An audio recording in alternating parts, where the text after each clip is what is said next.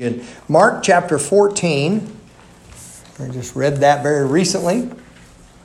Mark chapter 14.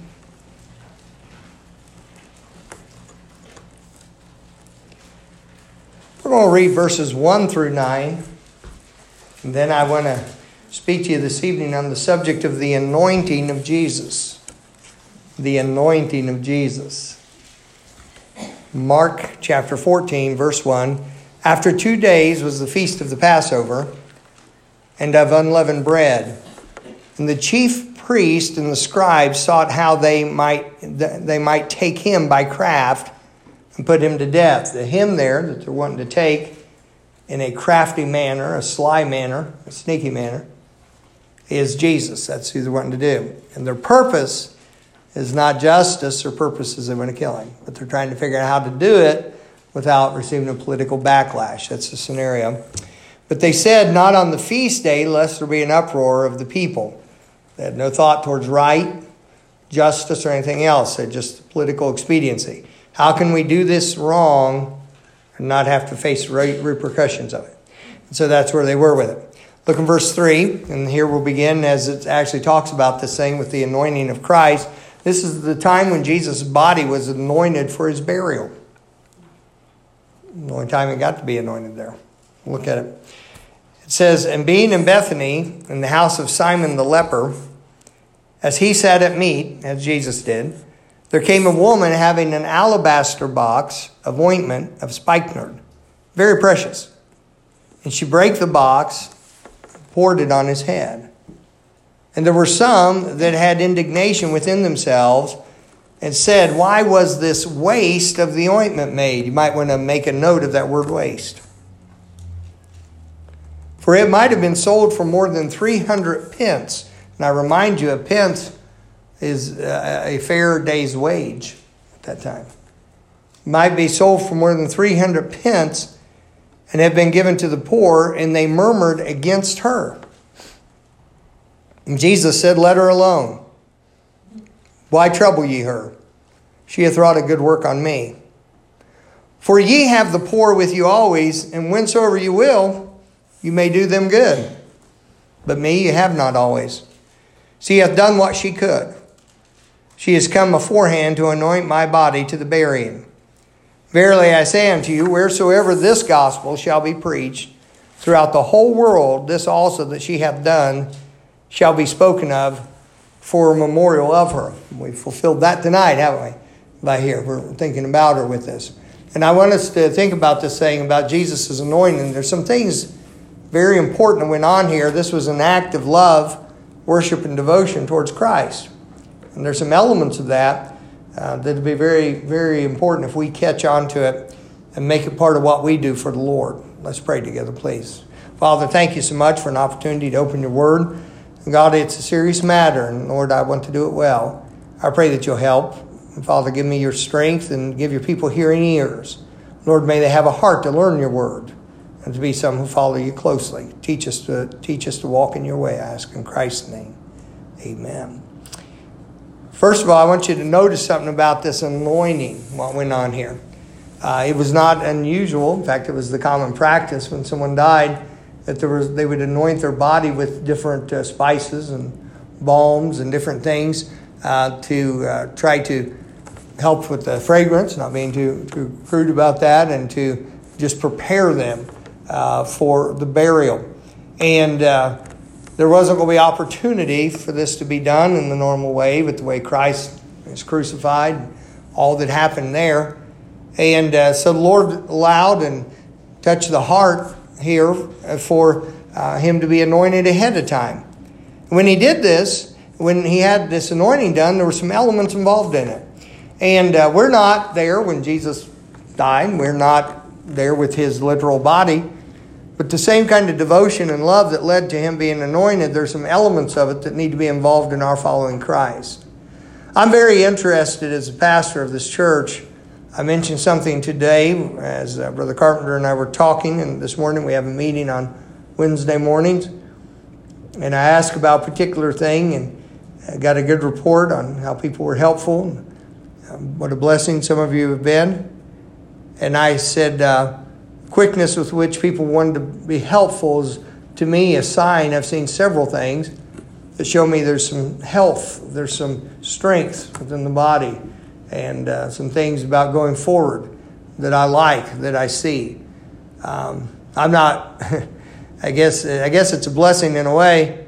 I'm not much of a preacher who gets shook up if uh, one service the building's completely full, and the next service it seems like we have a good number of folks missing. You know, they haven't disappeared; they'll be back. It's just, um, you know, that's that's the nature of things. I literally have had pastor friends who just, you know, almost lose it if all of a sudden their attendance drops off for a service. And I'm thinking, my goodness, uh, how, how can you beat that emotional roller coaster? What kind of deal is that? Feed the folks that are there and make it worthwhile. And look at folks who weren't there and say, you missed it. And it's just, you know, there's a different approach to life, I guess. But it's, uh, uh, when I look at things and I'm looking, I'm looking at the health of our church, um, attendance is only one aspect of it. It does make a difference, and I do get concerned when people who are faithful, and if there's no given reason at any given time, you have somebody with illness, things going on like that that are, are legitimate things that happen. But people just get slack, and if they make it, fine. If they don't make it, fine. Usually it starts with the evening service and stuff. If they make it, fine. And if not, they're getting lazy and slack in their Christian walk, and it leads somewhere bad, invariably. And I know that as a pastor. I'm always concerned when I see that because I'm concerned for the health of people uh, and their spiritual health. But with, well, I'm looking for a whole lot of other things too. I'm looking at uh, uh, the body edifying itself in love. I'm looking at people looking for opportunities to serve and witness. You know, it's funny. I was asked twice within a within a less than two week period. Not by people were being nosy or out of the way, but uh, uh, other pastors. I was asked just kind of out of the blue uh, how many people show up for organized soul winning time, that kind of thing in our church. And I thought, not very many, really. It don't. And uh, I, I thought about it and I, I said, oh, that's funny. And uh, uh the one I had a little more time with, and um, uh, they, uh, I said, that's a funny question. I said, because I get a good feel for what's going on. And I said, it's amazing to me in the course of any given week how many people will talk to me about somebody they got to witness to, somebody they got to give gospel tract to, somebody they're dealing with. Hey, preacher, I'm working on so and so. Hey, I had this opportunity. And, and I thought, you know, I, I'm for it. I'm for doing things in an organized way. Sometimes having a specific responsibility and time helps us. But just like uh, on Saturday, we had uh, we had the folks down from Anchor, and, and, and, we were out and, and having a great time of it, and, and, and talking to people, and out soul winning, and out in the neighborhoods and stuff my most in depth, and I got to witness to people and give the gospel and witness to people while we were doing that, but my most in depth, intense time giving the gospel was after soul winning time was over that day. It was after I had met my wife for lunch, and then there was somebody outside, and I mentioned to you, and there was a need there, and they were in town because of a funeral, and, and the door the door opens up, and uh, I, I realize how much I am concerned with you being witnesses. I want you to witness I want you to witness for Christ. But more than that, my heart's desire, I believe, guided by the Bible, is I want you to be witnesses. Not just this is this time I do this, and the week here's when I do this, but be a witness always for Christ. Always looking for opportunities. You'll be amazed at what's there. What opportunities are there when you do that? And so there's a lot of things to learn. First thing I want you to look at, if you will, look in verse 3. I want you to notice what the anointing was with. It was with an ointment called spikenard. A lot of different properties about that that are worth our attention. One thing about it, it, it has a lingering aroma and a very distinct aroma. People who are familiar with it would know if it was around. It's very costly, as is mentioned here, but it has a lingering aroma, and it may even have been, it is strong enough that that aroma may still have been present at the time of the crucifixion. And so the broken and being broken Christ sending forth yet a fragrance, a lovely fragrance there at that time. But spikenard's an amazing thing. In December 2021, I looked some things up. One is you have this alabaster box. Now, I'm not sure, and you have your thoughts on it, that's fine. I, I wouldn't fuss over it one way or another it says that she took the box and break it. Did she break the seal on the box and open it? That's a common term for opening something like that. Or did she break it where it was broken? Um, I don't know. Uh, I tend, and I, I maybe because it's my thought has always been there, and that's kind of how things have been portrayed. Of the second one, both are legitimate. It, you know, you'll break open this thing, you, you, you use it. But that box that the spikenard was in, in December 2021, I went checking to see about uh, uh, alabaster and getting this. It's a mineral uh, type thing, and I, was, it's very beautiful. I think it's really neat looking. And I got to checking what the cost of the real stuff was. There's all sorts of imitations out there, but a box that's four and a half inches high, it's not very tall, 15 and a half inches long, and four and three quarter inches wide was $495 for a box that size. That's pretty amazing. Organic spikenard essential oil. Okay? You hear the cost of this, you want to put it on your pancakes for sure. Listen. One pound, it comes usually in small amounts, but I found it. And she poured this out, so there was, I don't know how much, but one, one pound of it in December of 2021 was $2,986. This is not cheap stuff. And um, it brings me to understand that the anointing of Christ cost something. It was costly. If we're going to do service for our Savior, it will be costly. If you're going to live for the Lord, it will cost you something. It was David who spoke the words that we would do well to let echo in our heart when he was uh, offered something for free to serve the Lord and he wouldn't do it, he said, I will not offer unto the Lord that which cost me nothing. He said, I want this to be valuable. Um, when I went to buy the engagement ring, and uh, I'm old fashioned, plan on staying that way, I proposed to my wife had a ring for her. We didn't go shopping together and gradually drift into it. I proposed to her. I think that's the picture of the way it's supposed to be. It also gives her a clean cut chance to bail if she wanted. Amen. But when I went looking for the engagement ring, when I went looking for the wedding ring that would go with it, I was living for that summer in Holland, Michigan at the time. Had friends who were helping me to understand what clarity was and color and all that, all this new terminology I was needing to find out about diamonds. I didn't go down, and this is an old term for you young folks. I didn't go down to the five and dime store. Think Dollar General. Um, to uh, I'll translate it. Um, I didn't go didn't go there and go on the uh, costume jewelry area and you know look for something. I wanted something that was valuable. If we're going to serve the Lord, it's going to cost us something. If you're going to learn your Bible, it's going to cost you something. It's going to cost you some time. You know, there's some playtime you won't have. You have to put aside some of the nonsense and shallow stuff and learn your Bible. That's not valuable to everybody. Not everybody I'm talking to is going to even try it.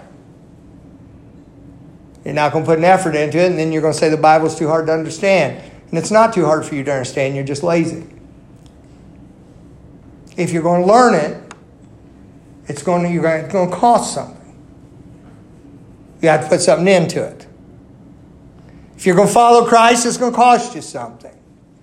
If it's just when it's a convenient thing, if it's just, oh, if I feel like it tonight, if I don't feel like it tonight, if I feel like it today, if I don't feel like it today, if that's all it is to you, you're never going to walk in close fellowship with your Savior. Anointing the Lord and showing your love for Him costs something. If this church is going to continue to go forward and do significant things for the Lord and reach people through our personal outreach here and our soul winning, reach people around the world through missions, it's going to cost something. And if we, as a group, or if the majority of the group ever decide that they don't want to pay that price, then nothing will be done. Because it costs something to anoint the Lord. It's costly. She didn't come with something light. She didn't come with something cheap. She gave the Lord her best. Her best.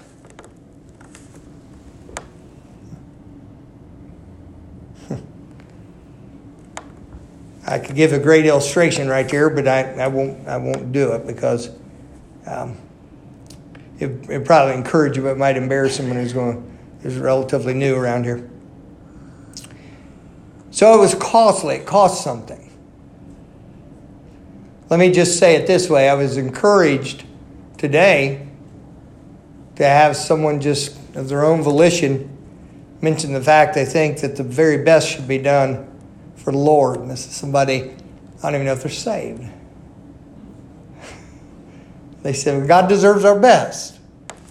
Okay, just in the conversation. I'm like, yeah, exactly. That's good. Uh, it was costly. It's going to cost you something. Then let me say it was controversial. Do you know that? It was controversial. Someone called in all excited they said, we "Want to come to your church?" And they were excited about it. It's been a few weeks ago. Talked about it and said, "Yeah, ready to go." Set up an appointment with Brother Carpenter. He called, was very gracious. The conversation ended with, "Looking forward to seeing you." Going to ready, ready, ready. All he knew about it, I called him back. I said, "Man," I said, "We're going to send you to charm school or something." I said, "They called and canceled the uh, appointment. It wasn't his fault." And he was totally puzzled. He goes, What in the world? Because they were very positive. I him very positive. Man, we're looking forward to it. Here's what the here's what the person said on the phone. They said, cancel that appointment. They'd left a message. Said the, the assistant pastor is supposed to come cancel that appointment. I'm not coming to that church. Very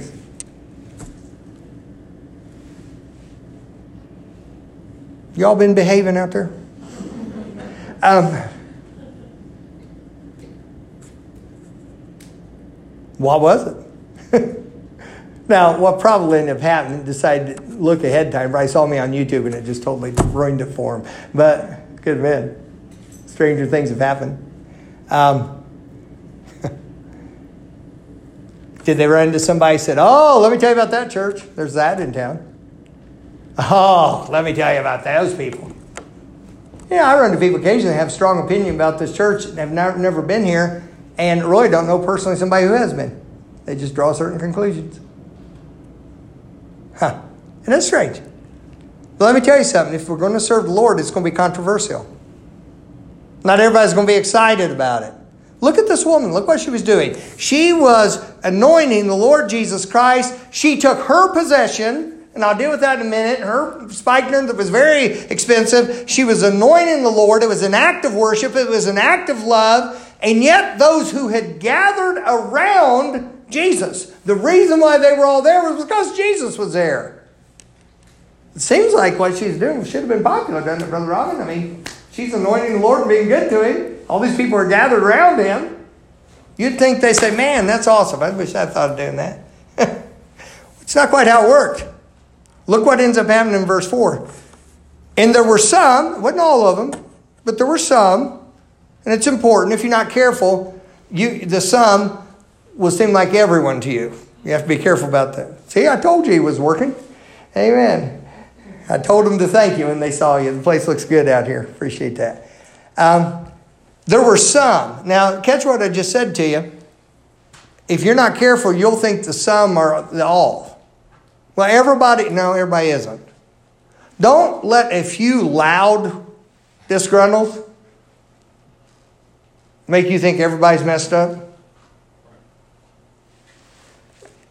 And there were some that had indignation within themselves. They were indignant. How dare she do this? I'll show you how dumb that is in just a minute. And said, Why was this waste of the ointment made? It was controversial because some said what was done for Jesus was a waste.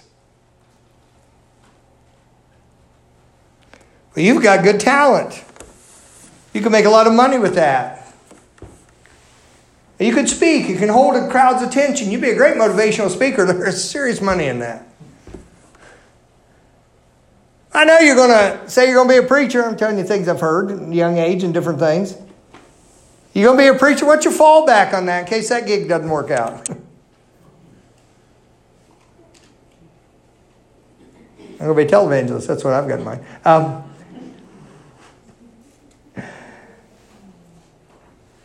you're doing what? What a waste. You give money? To what? Missionaries? What do they need that for? Don't they have churches over there? Or better yet, don't they have their own religion? It's all the stuff you hear. What are you talking about? How many times your preacher make you go to church a week? Some of y'all have heard that, haven't you? You know, anybody who thinks a Baptist preacher can make his people do anything has never been around a Baptist church. make anybody do anything. What just go go with the reality of that one. Don't want to. Want you to serve the Lord out of a willing heart. What what in the world? They will think anything done for Christ is a waste. You got a good voice. You're singing in church. Man, you, YouTube at least or something. You did what? And there were some, not all, they were very indignant and said, This is a waste.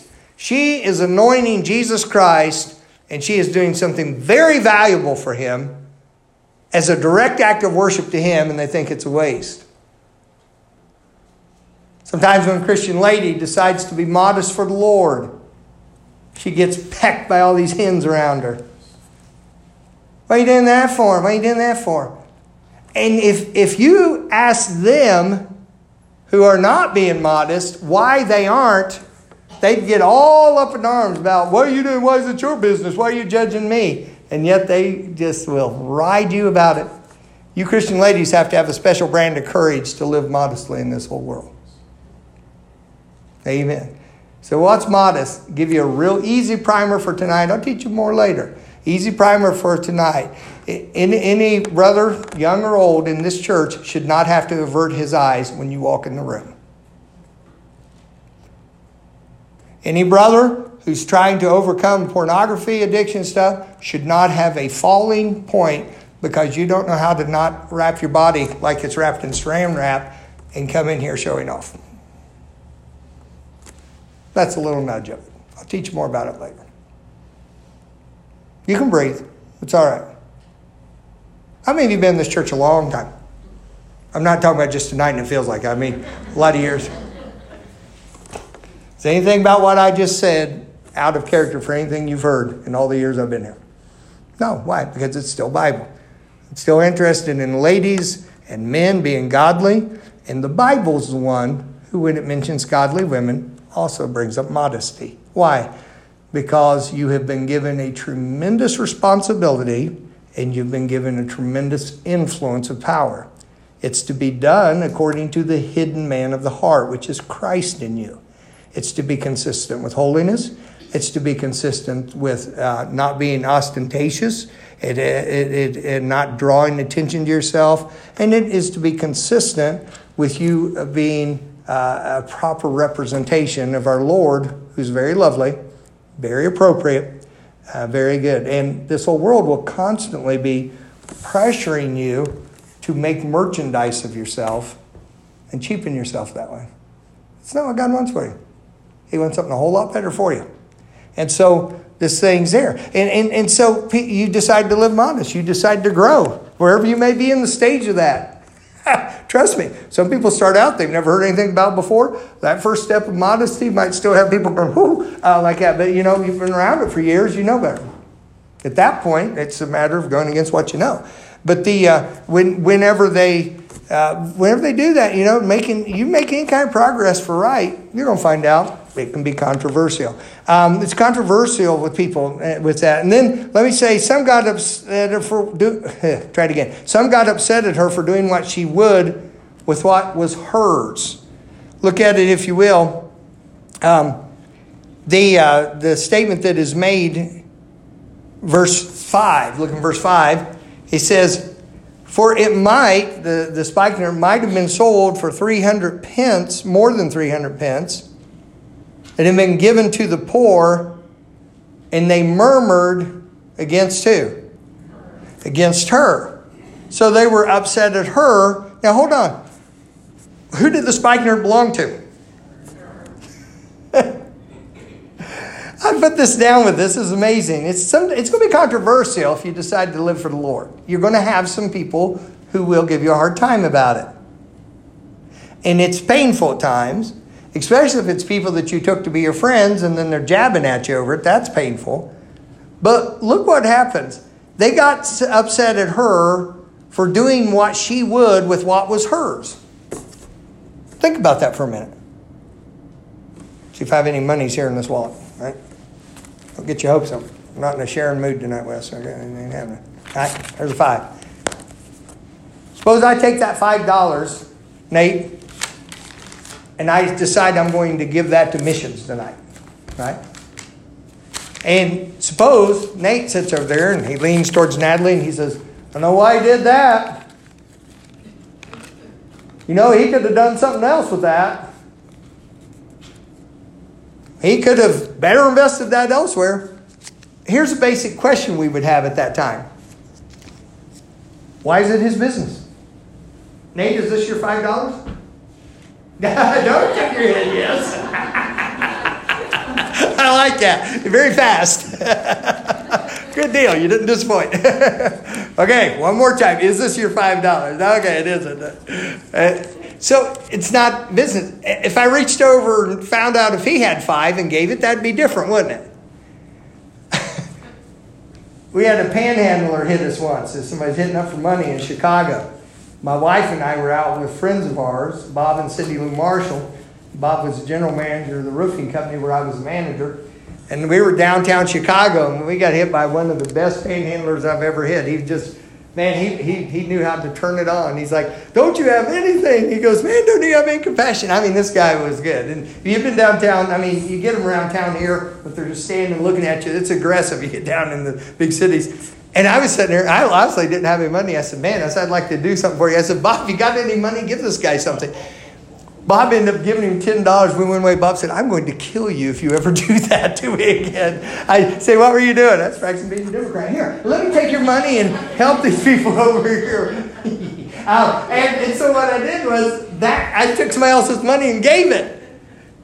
But what right did they have to be upset at him or at her because she used her money to serve the Lord. Somebody says, "Oh, what? no, no, no, it shouldn't have been done that way." And look what they said. Uh, look, look how they covered here. It says, verse five, "For it might have been sold for more than three hundred pence, and have been given to the poor." And they murmured against her. So they say, "Oh no, we should. She should. Oh, that much money."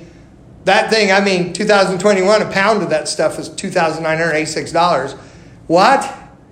Oh, no. That should have been, you know, you, you claim to be a Christian. You should have done this with it. Here's a statement with it. They held their values and priorities up as a self righteous way to judge her. By the way, Jesus blows right through that thing, the next statement down. But here's the thing about it. One of the people who got most upset right there, do you know what, do you know what happened after this? After this is when Judas went and made a covenant with the priests and such to betray Jesus. You say, okay, what's the significance of that? Judas was the treasurer of the group. And it says in another place, Judas, you know, when he was upset about why was this waste made, it said not because he cared for the poor, but because he was a thief and he kept the bag. Judas did not care what was happening with the poor people. Judas was skimming out everything that came in, and he's sitting there going, that's a $3,000 donation. You did what with it? I mean, it's kind of hard to, you know, scam part of it away when it's done right in front of everybody. And so he and out hypocrisy over it with it. Now, wait a minute. I mean, it was costly, and it's going to be costly if you're going to serve the Lord. It's controversial. There's going to be times it's going to be controversial. And then it was commended. Commended was when you put your endorsement on something and say, I'm for that. And it's the Lord that commends what she did. Look in verse 6. He defends their actions. They, they, they make this statement Why was this sold? Why was this waste? Do you know how many people we could have fed for that? Look what Jesus says. Verse 6 And Jesus said, Let her alone. That's very direct, isn't it? Everybody's saying, Well, I don't know. And Jesus turns around and says, Leave her alone. To me, that's pretty direct. Then look what else he says. He says, Why trouble ye her? She hath wrought a good work on me. This crowd is gathered together theoretically because Jesus is there. She's worshiping Christ and they're upset because of what's going on with it. Then look at verse 7. Man, you can understand and read the very obvious statement there. He slaps them hard in that sentence. For ye have the poor with you always, and whensoever you will, you can do them good. That's the Lord. He knew what they were doing. They're sitting there saying, Oh, if we had that money, we'd take care of them. He'd say, You always have them. Anytime you want to, you know what you can do? You can go help them. Whenever you want to. But if you want to, and if you actually do, maybe two completely different things.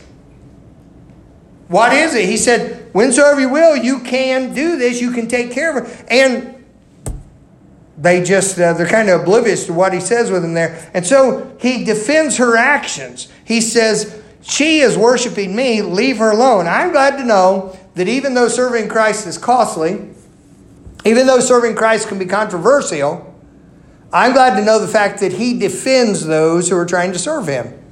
And he defends those who are trying to worship him which is vitally important also and then i want you to notice he not only commended by defending her actions he commended by remembering her actions. And that's the last verse we read in verse 9. Look what he says. Look what an honor this is. Verily I say unto you, wheresoever this gospel shall be preached throughout the whole world, this also that she hath done shall be spoken of for a memorial of her. The Lord said, I'm putting an eternal memorial up for what she just did. Not made out of stone, not engraved in something, but in the, the everlasting Word of God. God erected a memorial for her, saying, Everywhere the gospel's preached. You think about that, what that means. All around this world, all the different languages, all the different nations, at one time or another, this lady's deeds have been remembered. And Christ not only defended her and said she'd done a good thing for me, but he said, I'm going to tell you what else. I'm going to make sure she's not forget, forgotten for what she did. So it was costly. Hey, if, if we as a church are going to serve the Lord, it's going to cost us something.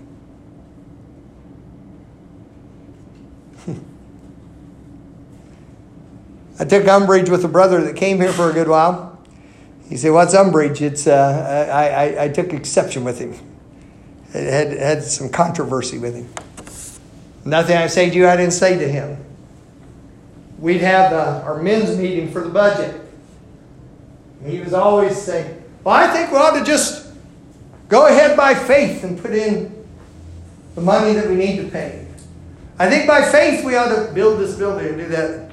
He did that. Every cotton picking meeting he was in. I know that's a politically incorrect word now, but I don't care. Um, they uh, get over themselves. They whoever's worried about that. Um, but the thing about it is, they every time we had one, he would say, I think we need to just step out by faith. I confronted the brother face to face. I said, You know, if you actually ever gave anything in offering, your thoughts would be a lot more, carry a lot more weight around here. Well, I think we ought to just build by faith. Good. Be given anything? No, do by faith. No faith in you. The preacher isn't that kind of hard? Nope. If anything, I'm too soft. Um, I to err on the side of grace. Well, I think our church ought to just do this. You do anything to help this church go forward? No? Okay. We, we're going to be here. Here's the preacher. We'll be kind to you. Do that. Get out of your way while you're going for seconds in the line. Um, all kinds of things. But you understand something. If we're talking about actually doing something for the Lord, it's going to cost something. I want to be a part of a church that does what it can for the Lord. I don't care how we measure up in anybody's criteria of measurement to any other church. I don't compare. you know, it's, man, Brother Bell and I have had occasion to be around each other a little more than usual in the last three or four months, either by phone, it's not super often. Uh, I've been up there uh, to preach, we went up for chapel, and we talked, we went out to dinner, and we talked on, for a couple other occasions. Do you know what has never been the topic of our conversation at all? How many you running? How many you running? How you doing here? How you doing there? We talk about general health of the church. You know, it's not. Here, here's what the conversation's about. Uh, a lot of it's about somebody's been a blessing. A lot of it's about ideas. A lot of it's like, how, how are you doing this to be a help to people? Hey, what are you teaching on now? Do you have a series going? What are you finding that's being helpful? That's the kind of thing we're talking about. Brother Jenkins sat by me. We sat uh, there when, when he wasn't preaching at the meeting. He came and found us the table. We sat together at the new meal they had when we were in Uniontown. Guess what was never the subject of the conversation? Hey, Brother John, how many are in now? Hey, Brother Phil, no, wasn't it? Tell what's going on, man. What's the Lord doing in your work? How's things going? How you doing, man? You see what I'm saying? So I'm not talking about measuring up so we can tell somebody we had this many in Sunday school, we had this many saved, this many baptized. I don't care about. We don't broadcast that stuff, never did. I don't care about it at all, as far as somebody else knowing. But I do care about us being used by the Lord. I do care about us when, as a group, and we individually do this, when we see our Savior giving a good account that we used our life well for Him whatever our vocation may have been, that we actually used our life for the Lord. So it was commended, and then let me say, and then lastly, here, look at it. It was consecrated. This anointing of Jesus was costly, it was controversial, it was commended by Christ, and then it was consecrated. I'll show you what I mean by that. To consecrate is to give your devotion to something and give yourself to it. Look in verse 7 where he rebukes the people, and then what he says after that, he says, For you have poor with you always, and whensoever you will, you may do them good. But me you have not always. She hath done what she could.